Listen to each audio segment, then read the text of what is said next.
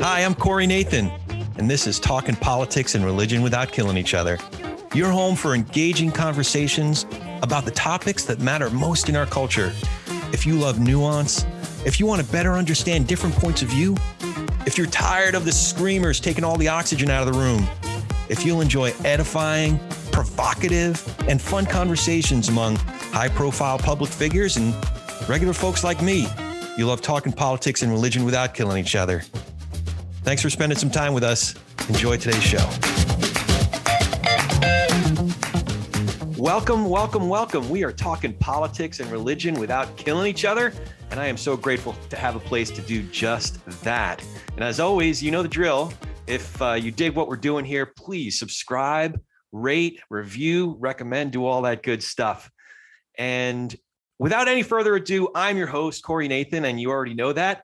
And I am so excited to introduce our guest today. Curtis Chang has won a White House Award for Social Innovation, consulted with the State Department and multiple MacArthur Fellowship Genius Grant winners. He also teaches strategic planning as a faculty member of the School of International Service at American University in Washington, D.C., is a senior fellow at Fuller Theological Seminary and is consulting faculty at Duke Divinity School, both of which, Fuller and Duke, I'm a big fan of. We have a ton of friends there. Excellent. He's a former pastor of an evangelical covenant church in Northern California. And Curtis is also the co host, along with David French, of one of my new favorite podcasts called Good Faith. Curtis, thank you so much for joining us. How are you? Oh, it's great to be here with another kindred soul and uh, happy to be part of this important conversation that you're hosting. Oh man, thanks thanks so much, man. I appreciate the encouragement. And as soon as I saw your your new podcast and David was promoting it, I said, "Man, this is this is a big lane and and uh, I know that you guys are going to contribute you know, are already, uh, there's about a half a dozen episodes in and are already doing such a great job. We just need more of it. So I'm, I'm really grateful and encouraged that you're in this space as well. Or I don't know. It's maybe it sounds. Uh, I'm taking uh, more. You guys are doing it great. Let, let me just put it that way. No, no, so. no. We're all in this together, Corey. And oh, good. More. We desperately need more voices that are calling folks to uh, true faithfulness, and uh, especially in these divided times. So I'm thrilled to be, like I said, with a with a kindred soul here. Oh, awesome, awesome. Well, you know, I wanted to start. Something caught my attention that maybe help start give some background about your life. In your book, Engaging Unbelief, you have this really wonderful dedication right at the very beginning of the book. You said, To Baba, who passed on to me a love of history, and Mama, who passed on to me my first knowledge of God. So, first, can you tell us a bit more about who this book is dedicated to? Yeah, it's dedicated to my parents. Uh, this was written over 20 years ago. Uh, I'm I am an immigrant myself. I immigrated to the United States when I was three, and uh, my parents were not Christians at the time. Uh, my dad uh, was especially very agnostic, but he did have a love of history and a love of learning, and I think I really inherited that from him to really seek truths and insight and wisdom from history, and that's why this book that I wrote that was trying to seek truth and wisdom and guidance from Augustine and Aquinas to meet the challenges facing our day was dedicated to him. And then, of course, to my mom, who, uh, even though I became actually a Christian before she did, I was actually the first person in my family to become a Christian. She did actually have a very much uh, a kind of a awareness of God that I think I really inherited from her and led to, I think, my own conversion experience even before hers. Yeah, so I was curious about a couple things. One, before we move on from the dedication, side by side with the English dedication is what looks like Mandarin writing. Is that right? Yes, that's right. And is one a direct translation of the other, or? That's right. Yeah. Oh man, it's so cool. Uh, you know, I come from a, um, like I said, a Jewish background. So reading, uh, we just celebrated actually earlier this year the St um, the it was 100 years to the day on March 3rd that our family landed on Ellis Island. So sharing some of those stories and understanding where we came from and the language that we spoke, uh, and that's still sort of in my blood and DNA and my my life, if you will, uh, that that I'm now sharing with my kids. It's uh, it's cool to uh, to continue to live that. Much as you were discussing on the most recent episode of Good Faith, how we have a past, a present, and a future, and it's all intertwined, and it has that much more meaning in the communities that we're a part of.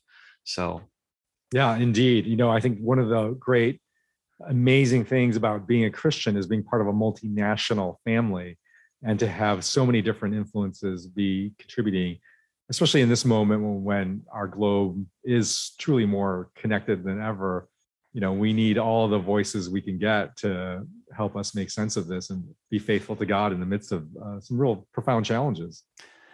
So you said something interesting. You said that you became a christian before your mom did. How did that all come about? That came about because uh, i grew up in a very conservative evangelical to almost fundamentalist church. And uh, while I have, in some ways, evolved and grown, I still retain so much affection for that tradition, of which I still call myself an evangelical, as troubled of a term as that is.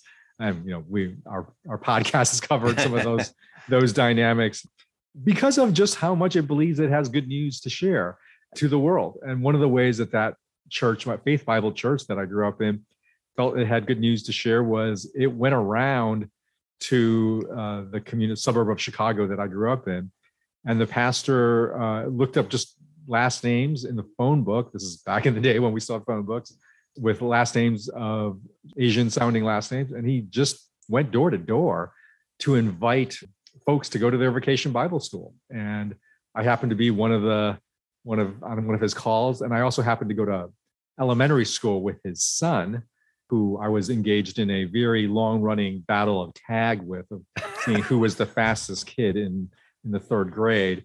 And so I went to vacation Bible school because he, that pastor, came, invited me to vacation Bible school and happened to have a son that I was I was a playmate with. And that's where I first heard the gospel and where it's where I became a Christian. there's something uh, metaphorical about a long running game of tag and effective evangelism like tag you're it the ultimate that's right that's right you know uh, something else that i was surprised to hear you share about is the anxiety that you dealt with as a kid uh, you know in this last year or two certainly has been incredibly anxiety causing for many of us whether it's the pandemic or politics or race relation any number of things would you mind sharing a bit about your own experiences and some of the ways you've learned to live with it, or as as you said, embraced anxiety as an opportunity for spiritual growth? That was on a I caught that on Redeeming Babylon. Uh, yes, Redeeming Babel. So uh, basically, Scott, sorry, Redeeming Babel. Yeah, Redeeming Babel. So I grew up as a as a kid. It was high performing, but what you would call filled with a lot of functional anxiety. In that, I had actually a lot of anxiety growing up, but I channeled it in very productive, seemingly productive ways. And uh, that ended up falling apart in a number of ways as I got became an adult and where the anxiety became too great. And uh, ended up actually that was a big factor in my own collapse of my own ministry as a church pastor was was suffering uh, essentially a breakdown caused by anxiety and so that has been something that I've carried with for my life.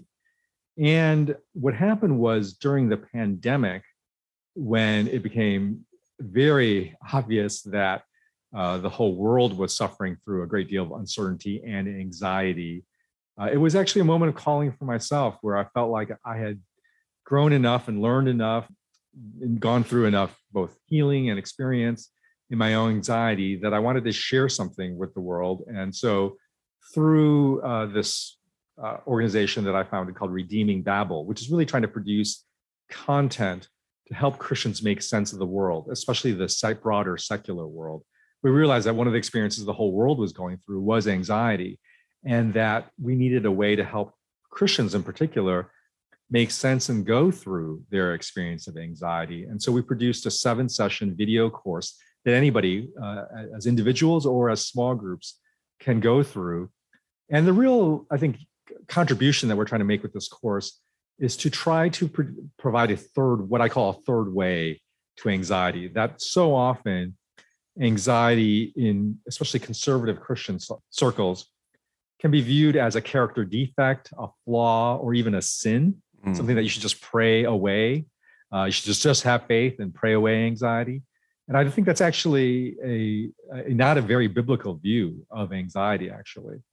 And so we wanted to actually talk about anxiety not as a sin or as a character flaw, but actually as a fundamental aspect of what it means to be human. And that, and, and then as in contrast also then to the other extreme, uh, which is then in, I think this is maybe especially true, maybe in more progressive Christian uh, circles, which is to simply treat anxiety as purely a medical condition for secular mental health to treat.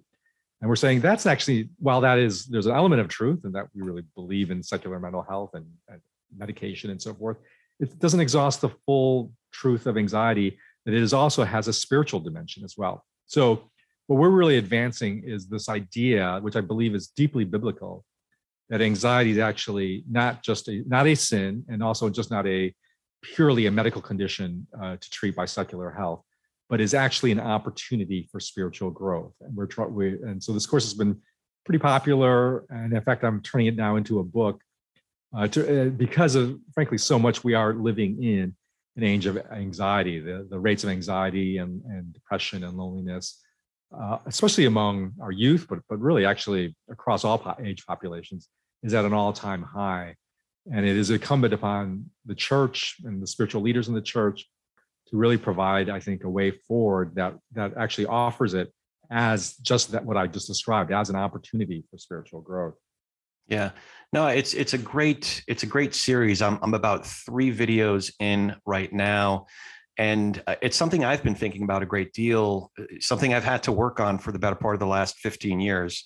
You know, I, I you've mentioned that that you have kids. You know, once you have kids too, it's there's a proclivity to start uh, what I call future tripping. Well, what if this and what if that? And then that'll happen, then that'll happen. And my head just starts running away with me. Just so, one of my favorite verses of the last 15 years is be anxious for nothing, but in all things by prayer and supplication, with thanksgiving, let your requests be made known to God, that the peace of God, which surpasses all understanding, will guard your hearts and your minds in Christ Jesus. Now, that's too long of a verse, like when I'm really, really anxious. So I've distilled it down to thank you, God, for your peace in Christ. yeah. I just repeat it. Like when I'm taking off in an airplane, I, I definitely uh, have some anxiety there. Yeah. So if there's any of your listeners who are struggling with anxiety themselves, uh, or know somebody who's struggling with anxiety, I encourage them to check out redeemingbabel.com. That's one yeah. word, redeemingbabel.com and you'll see there you can how to get access to this course uh, that hopefully will uh, provide a way for them to experience it as as spiritual growth. So this is a little bit of a diversion and uh, maybe maybe a bit of a rabbit hole but i was listening to another podcast that that you were a guest on and you've been talking a great deal lately about um, institutions and institutions being made in the image of god that concept which I, I appreciate the more I'm listening, the more I'm understanding that in, in one way, it's a necessary sort of counterbalance to our default posture as a culture being a very me, not just a self, like a individually centered, but like a very me centered thing.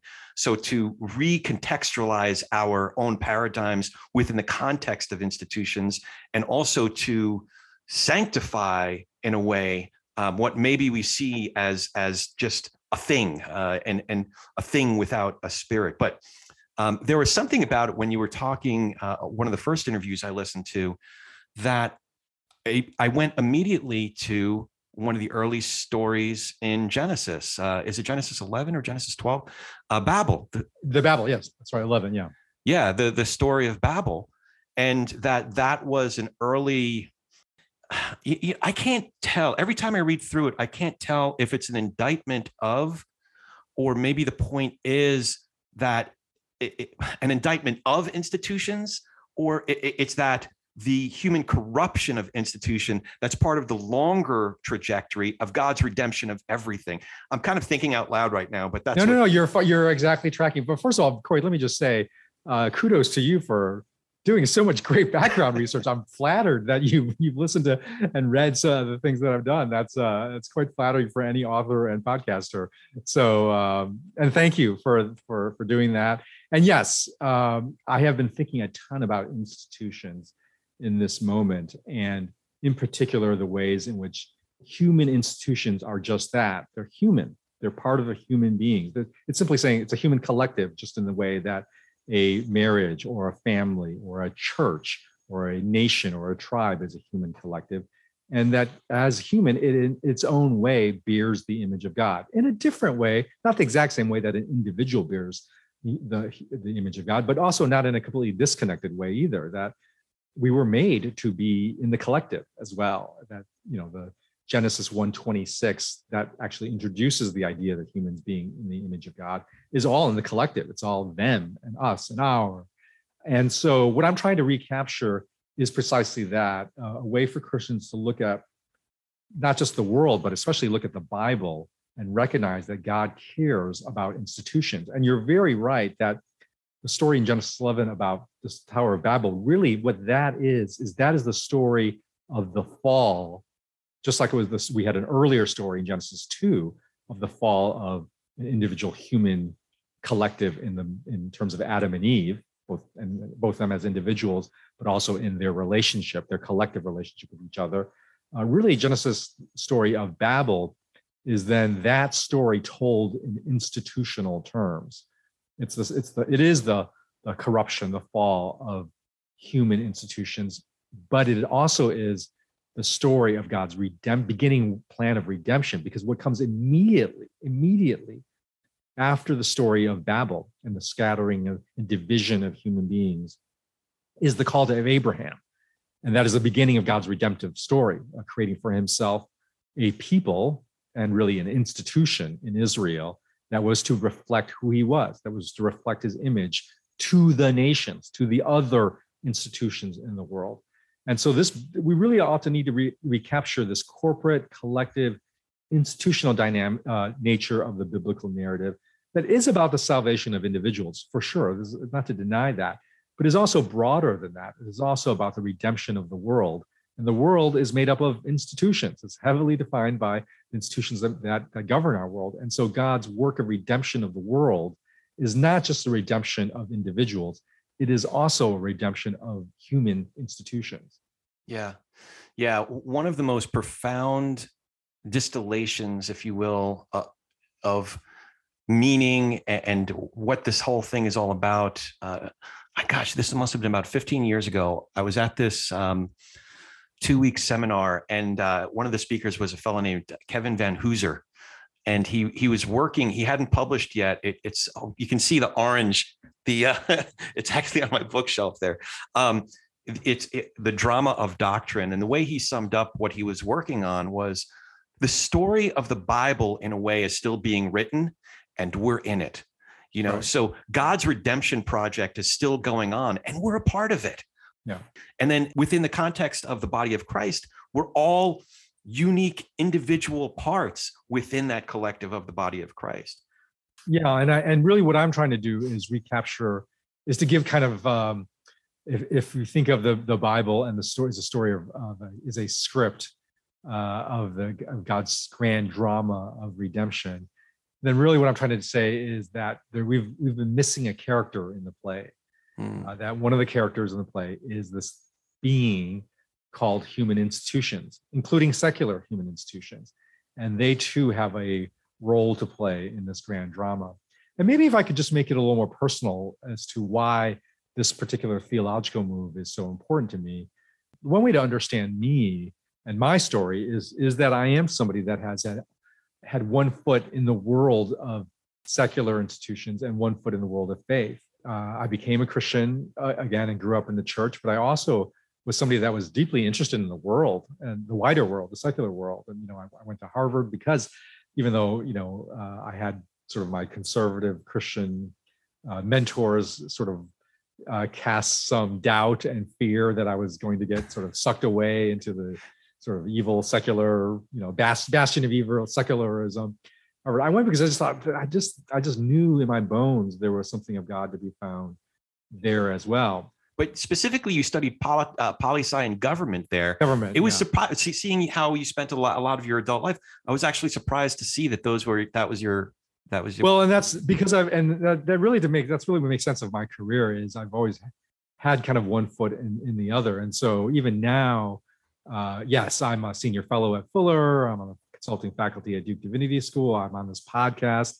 Uh, that's a very faith-based podcast. But I actually, with my day job, I run a consulting firm that serves secular nonprofits and government agencies. And, and my ministry uh, in the past used to be in the church. I was a, a former pastor of an evangelical church, but my ministry now is really to secular organizations. And that's really what led me to reflect more deeply and say, what is this thing that I am ministering to? I feel like I'm called to it and I feel like God cares about it. But how does God care about it? Hmm. And what is this thing called an organization? Does it have an eternal dimension to it? Does it sin?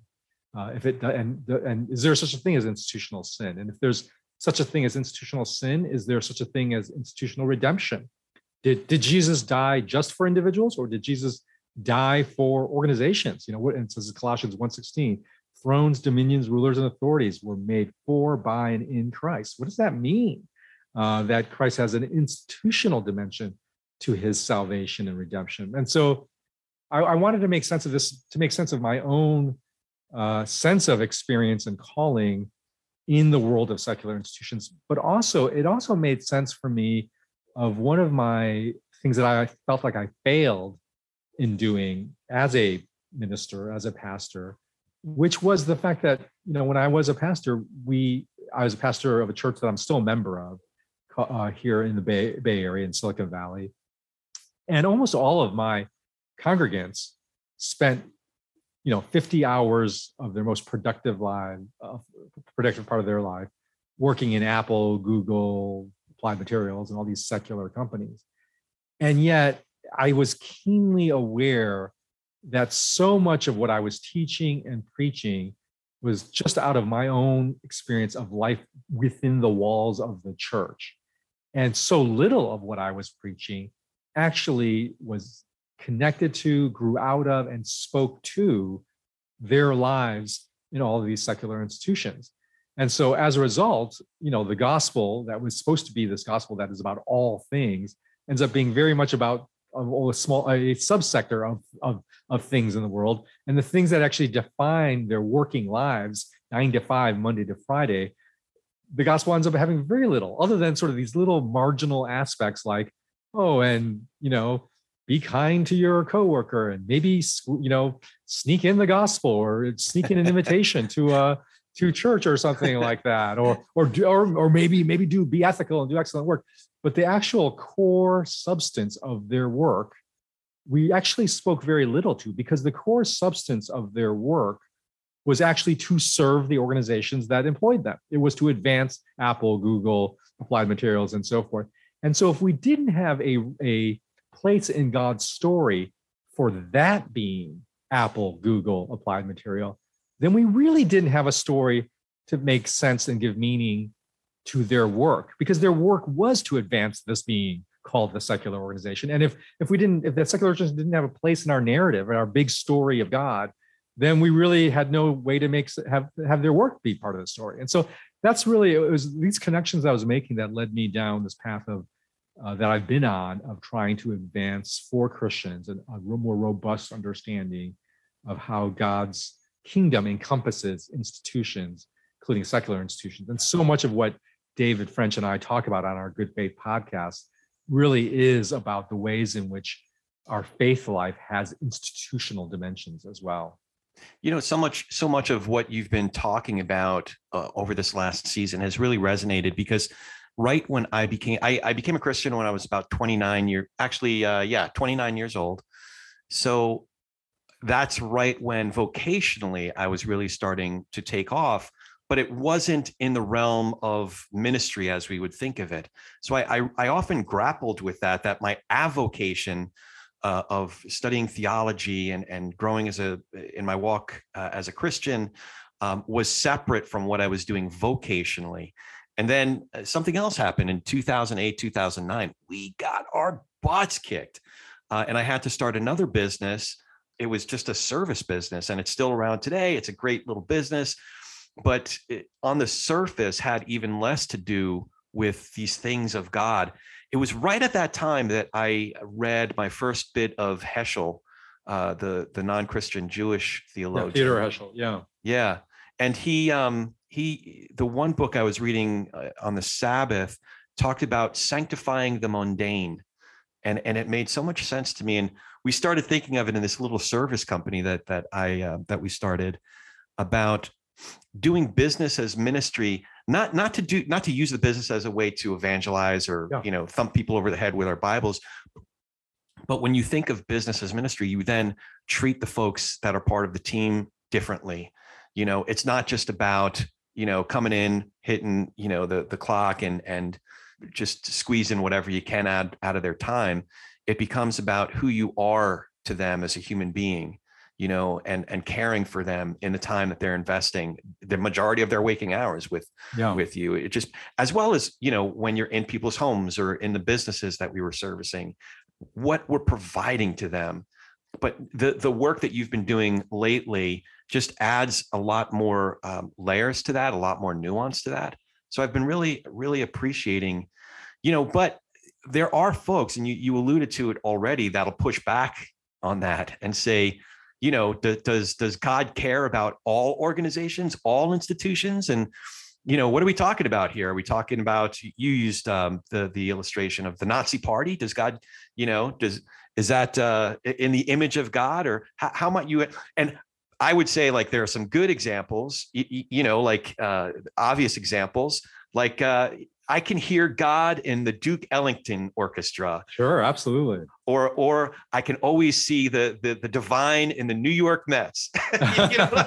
But uh, but yeah, so if you can if you can answer or but the Nazi Party or the New York Yankees, you know, obviously a really uh, corrupted institution. yeah. So, how much Evil empire, right? Yeah. Um, no, I mean, I would say the the Nazi Party is, you know, in some ways, it's like asking the question: Is a Nazi officer still a human being made in the image of God? And we would say, yeah, actually, he is. He's corrupted. That image has gotten grossly distorted and fallen and is in deep need of redemption. But they're still human. They were still, they, they were originally made to actually bear God's image. It's just that that imaging has gotten so corrupted, it has become an idol, which is really what a corrupt image is in, in the biblical narrative. And so, uh, yes, I would say all organizations were have an original and a purpose and intention that does reflect some character of God. It doesn't not not consciously even, not explicitly. Remember, images can image their source not just by being conscious of it, by being unconscious. You know, a a sunset, a, a baby, a great piece of art, a musical composition, like you just said of Emily, that can reflect something of God's beauty, creativity, artistry, without itself being even conscious of that it's doing that. In the same way, secular organizations can image some aspect of God, not by explicitly becoming Christian or passing out tracts in his products or something like that, uh, but but just by expressing deeply something true about God's character, whether it is God's creativity or beauty or or uh, sense of humor or uh, order in the world. I think a lot of what organizations do is to create order in the world so that chaos does not overwhelm the world, and that is that's that's something that deeply reflects God, who does not want chaos from Genesis one, right? Uh, he wanted to actually bring order into the world, and so yes, I think deep down every organization bears some image of God, and also bears the fall. It also bears in some way that that how that image has been corrupted, and so in that way, it is part of the drama of Scripture that you described, the drama of redemption that God is at work both in individuals and institutions. And really, you know, any any objection that people have to this idea that institutions also reflect something of God's nature, like, oh, you can't possibly mean blank uh, institution. It's so it you know you can't possibly mean a corporation. It's just it's just all about money. You know, I just ask, well, do you do you know any individual who seems to be like overly concerned with the love of money? And they can say, yeah, sure, my cousin or my whatever, my my neighbor. Like, yeah, that's right. And and are they are they still made in the image of God? Do we still look upon them as bearing some intrinsic dignity and worth because they're human? We'd say yes, of course, right? The same logic applies to institutions because they're human. That's what institutions are. They are human collectives. And let me just say one last thing is that we just so, you know, this notion that only individuals reflect the, the image of God and not human collectives is just so at odds with the truly Christian picture of God. Because remember, the truly Christian picture of God is actually God is not a solo, isolated being. God is triune. deeply relational and in fact triune in his own very being. You know, multiple persons, Father, Son, and Spirit, joined together as one being with a common purpose, identity, and, and action in the world. Multiple persons joined together as one being with common purpose in the world. What does that sound like to you? It, what would be a human analog to that picture? Well, I would say a human organization actually comes pretty darn close to, yeah. to, manifesting the fact that, oh, yeah, a human organization is made of multiple persons, yet somehow also in that multiplicity, without losing their individual identity, still joined together as one being, also as one organizational identity with a common purpose, mission, uh, and place in the world. And so human organizations ends up reflecting the triune God in some very beautiful and profound ways, as well as also manifesting the ways that that gets distorted, of course. So one thing I do need to ask: a, a majority, a vast majority of folks who listen to this program are secular, agnostic, uh, even atheist, uh, humanist. Uh, and if they're still listening, I can hear them screaming at their iPhones or whatever they're listening on and saying, We live in a pluralistic culture, separation of church and state, and all that. And, you know, just like slow your roll, man. How would you, how would you contextualize what we're talking about with my agnostic or or non-religious friends? Yeah, I would say in no way is this idea of institutions made in the image of God infringing upon uh, or forcing upon institutions or individuals to be a certain way. It's simply advancing a way to make sense of the world and a, a narrative to actually make sense of the world, of which everybody is invited to consider and reject or not reject. But it, there's no force or coercion involved in it. It's we are meaning making creatures, right? And so other folks will have their own narrative that we introduce to one another. And whether that narrative is simply we're all atoms and we live die and push up daisies at the end and there is no god. Great. Yeah. so that's your narrative. Let's let's share our narratives with one another and see which one uh, is compelling and makes sense. And so so the narrative that i'm advancing that includes this idea of not just individuals but institutions uh, i think is actually deeply pluralistic in nature it's it is it is saying that actually institutions that are secular in nature should remain secular. They don't need to become Christian to actually reflect who God is. That would be my short answer, anyways. Yeah, yeah. Yeah, you know, one, one of the reasons I struggle with it, again, I'm going off text here, off book here for a second, but is a lot of the way, when I first became Christian, a lot of the way that I trained in how to engage as my mentor, a saying that he used was um, engaging today's culture in conversations that count.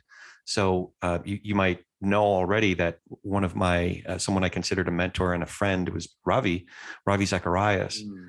Um, and boy, like it, since his death and, and all that stuff came out, I've really had been having to separate the wheat from the chaff, you know? Um, and, and a recent epiphany about that is that the truth is still the truth, regardless of who I might have dis- discussed that with or who might have pointed me in that direction in the first place.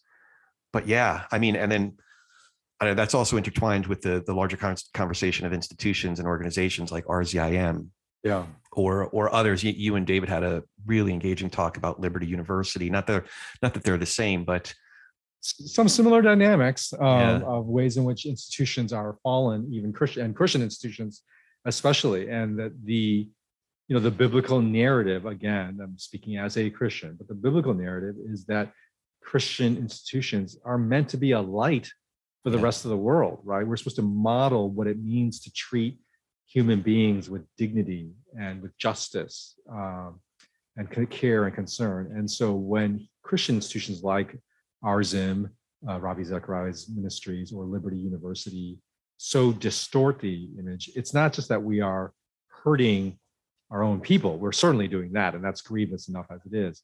But we are also uh, casting out the exact wrong image. We are we are uh, not being true to our purpose in the world yeah. to reflect God's light, His image to the rest of the world's institutions.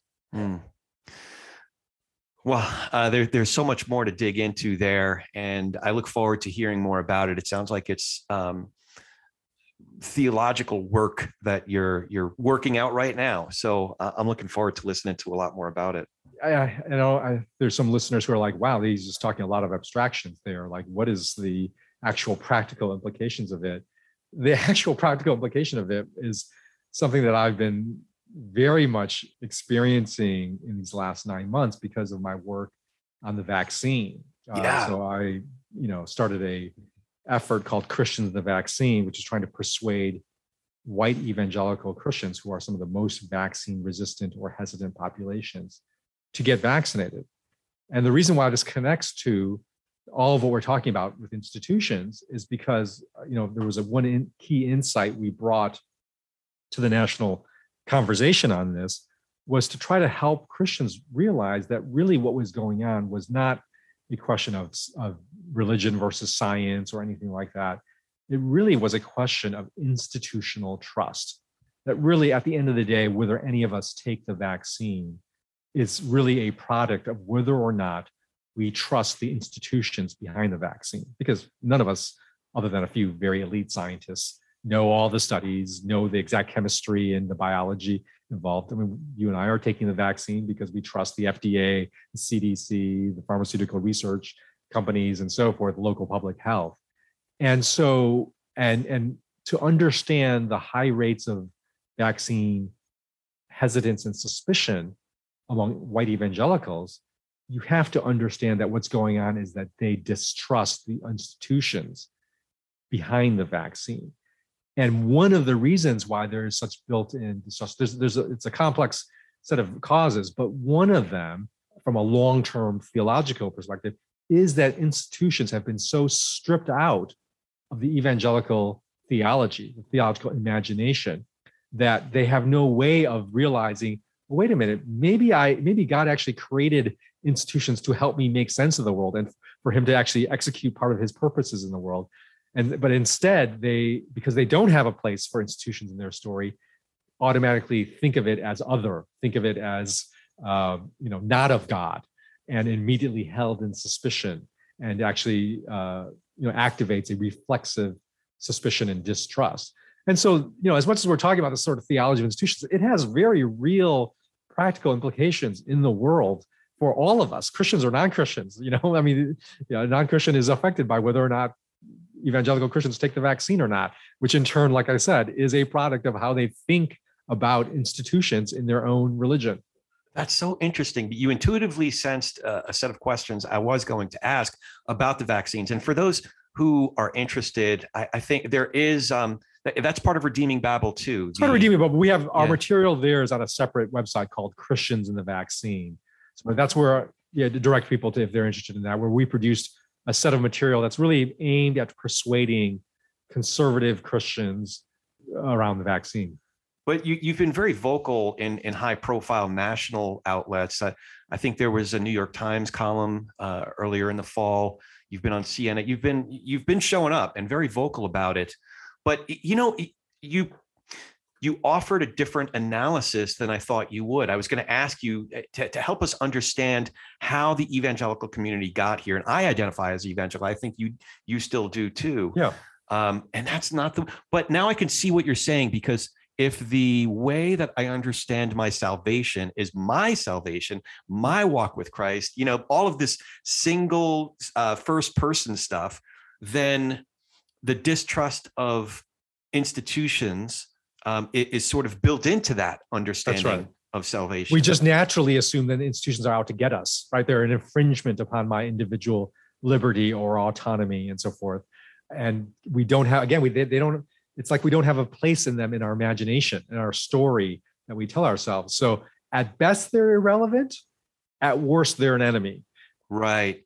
And so this is why it's so important to help Christians think institutionally because it turns out how whether or not we have a place for institutions in our moral and spiritual imagination shapes very profoundly how we make sense of a lot of things including something like whether or not we should trust the vaccine. Yeah yeah. Well this is i i, I do want to go back a little bit rewind because your work uh, the first book that i mentioned uh, where let me get my notes here. We jumped around a lot more than I Yeah. thought we would. Um, engaging unbelief. So, so just to kind of give a, a brief uh, report, uh, a book report, Yeah. and you can correct me what, what uh, I'm, I'm sort of not giving the right the right value to or, or or articulating the right way. So much of the book is a study of Augustine's City of God and Thomas Aquinas's Summa Contra Gentiles. That's right. Okay. Um, and how Augustine was engaging with the surrounding pagan culture, and Aquinas was engaging with the influence of a growing Muslim culture, uh, but each also equipping the church to engage differently than their respective defaults, like Aquinas's in Aquinas's time, the Crusades. That's right. So the way you summarize their overlapping approaches uh, and that you revisit in the conclusion of the book is by one, entering the challenger's story, two, retelling that story, and then three, recapturing that retold tale with the gospel meta narrative. So, larger a lot of a lot of big words. I know. well, no, you know, when you when you distill it down, it, it really makes a ton of sense. Um, it- it's like Paul on Mars Hill. That's right. He communicated. He he knew. He read the room basically. That's right. And and, and so, you know, it's basically saying that in this in these divided times that we live in, we can't just shout at each other. We can't just scream each other down. If we're going to have actually any meaningful uh, conversation that leads somewhere, we've got to figure out a way to talk to one another, not by some um, you know arbitrary sort of way that we decide has to be the terms of the conversation. If we're really genuinely interested in in talking with the other, we have to be able to talk to the other on the other's terms Yeah. you know in in the story that the other holds and make sense of it and that's why you know the example of augustine and aquinas is so inspiring to me is because they spoke in augustine to pagan romans and aquinas to the sort of greek culture especially the that was a muslim dominated scientific culture around him. He didn't speak to them in their own christian terms. They spoke to them in pagan terms or in muslim terms or muslim slash aristotelian terms.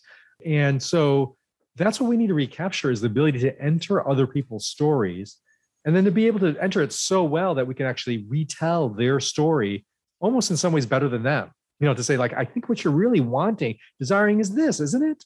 And then to actually then only then can we have earned the right to introduce the gospel story as a possible resolution to the various ways their stories uh, from our retelling may be needing uh, something that's currently missing in it right now. And so and and the christian to tie back to the christians of the vaccine work i'm actually doing that to my own christian to my evangel- fellow evangelicals. I am trying to because because secular public health cannot do that to them. They're Mm. going they, secular public health will not be able to speak to the evangelicals in evangelicalese right? Right. Um, so for the evangelicals who think the vaccine is the mark of the beast the cdc is not going to be able to persuade them otherwise right? It's going to take somebody like me who can at least enter their language and say oh let's talk about the mark of the beast Let, let's take that let's take that your concern really seriously like, respectfully.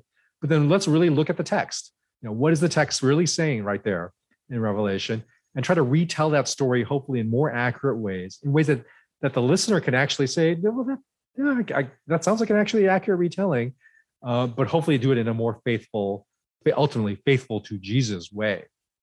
You know, it's a question that I kept on that kept on arising for me as I went through the book. Is that is our conversation is the conversation outside of the church? Is that where it is, or should we be having these conversations inside the church? You know, is the is the intended audience for a lot of this stuff internal or external? But I'm guessing you're going to say it's it's a combination of both. I think it's both because the reality is is that well certainly it, I think it certainly applies to folks who don't share our story at all in terms of a non-Christian audience that we have to make intelligible the claims we are making about on any of it matters whether it's about abortion race economic justice uh, climate change like we've got to find some way to actually talk about this uh, across the divides but also within the church the reality is we're so divided internally as a church that in some ways i mean and you'll you probably have experienced this but sometimes you have christians saying like are, are we even following the same jesus? Are we Yeah. reading from the same bible? And so that that sense of alienation and the fact that we don't share the same story is present even among people who today ostensibly call themselves christian. So this ability to speak cross culturally and to enter into each other's stories is more needed than ever on on both with you know on, on all levels both outside outside and inside the church so the the reason I was just flipping through the book was because there are two other characters who loom, loom large throughout the book, and one is I, I forgot their names, but one is um, discovered that he is actually Native American, yeah. and the other is I, I, don't know what you would call him. He's like a he's, like a postmodern. he's a he's a true he's a relativist. He's yeah, a moral relativist. Like post postmodern. He's yeah, like post postmodern. That's right. Nietzsche yeah. on steroids or something. That's right. what because so one's one's challenge to you was this is a story of appropriation and domination. You, you it has not only does it have no authority with me, but you've you you've lost your opportunity now. You've you've ruined it. Um, the other is it's all meaningless. You know, how can we know anything? What, what's the word for it? Epistemology. We there's no way anybody can know anything, kind That's of thing. But I wonder. See, one of the questions I had is you. I think you initially published this about 20 years ago. Is that right? Yeah, that's right. So I wonder if that is a more urgent conversation to have and to be in conversation with. Uh, let's call them Mike and Joe. I, I it's like yeah, Alex. Right, yeah yeah.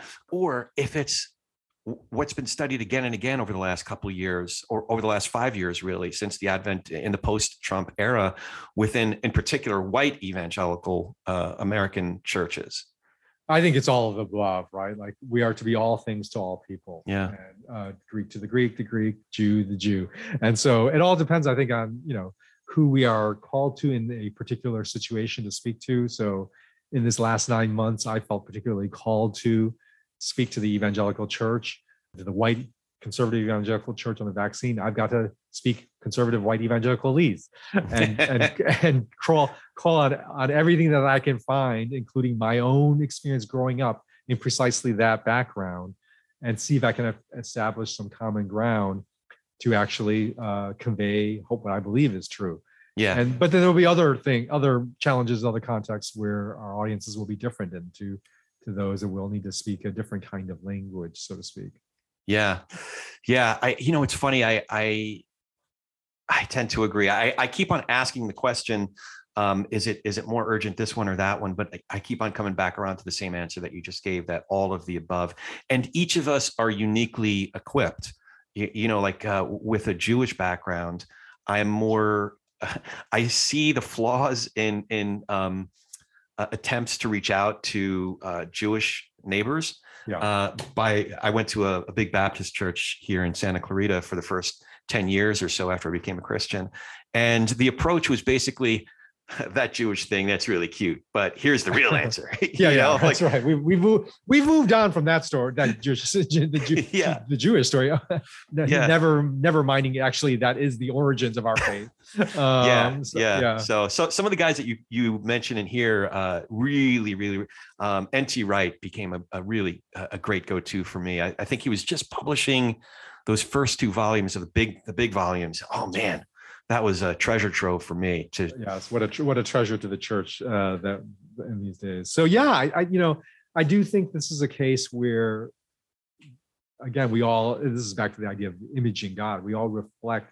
some little slice of of the beautiful diversity that is found in god and his people and the challenge of calling in these days i think is to sort through all the different divisions and problems that affect us and say, which of all of this are we called to? Has God made us and crafted something about who we are to equip us to speak to at whatever level, whether it's at the national level or just at the local level or to my neighbor or to my uh, school association or my my company, or at least for a Christian called to bear God's redemptive image in the world. I think this is the question: is is you know what of all of this is is uh, God calling us to address? Yeah, you know, and and again, going back to the question about my non-religious friends, the it, it's a worthwhile conversation to have, e- even if it's not an explicitly evangelical conversation, like an invitation type of a conversation. You know, the relationship means more than any sort of transaction that we might be able to score, if you will. That, might be sort of a blunt way of putting it, but I think where there is there is fruitful ground just to enrich that conversation, enrich that relationship is the question of what does this all mean? What are we all doing here together?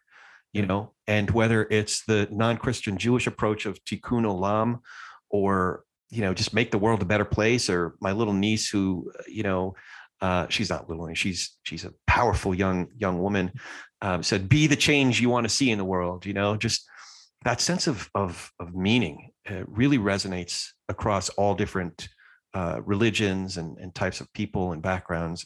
You know, so I think there's fruitful ground there. I did have a, I could do this all day, by the way. So I don't know if you can tell. I have like 104 pages of notes that we could get to. Uh, again, Corey, I just have to say, if any, there's any listener out there who's, um, you know, kind of doubts how much work Corey clearly puts into this podcast, it's really impressive. This is a, I've been into a lot of podcasts, and rarely do I have a host who's done this much background research and reading. It's quite flattering, but also Oh, quite man. impressive, uh, Corey, to, to what you're doing here. So kudos to your listeners to for you for them finding somebody who's uh, taking their work of educating the audience really seriously here. Well, I, I really do appreciate you saying that. I it, I don't consider it work though, because the folks that I do bring on, one of the real just thrills of, of doing this project is they're all folks that I'm a real genuine fan of. You know, I, I do try to seek out some folks who are a little bit adjacent that I have some differences with. Uh, you know, I'm sure once we start digging in, we could find things theologically that we might want to really explore and grapple with. But you know, it's folks that, like I said, that I'm a fan of. So it's sort of selfishly my opportunity and my excuse to just do a deep dive, you know. That's great. That's the that's how you do good work. So yeah, awesome. yeah. So it's it's fun. It doesn't feel like work. I did have a question. Speaking of folks that I'm a fan of, David French, man. Wow. How did you get to know David?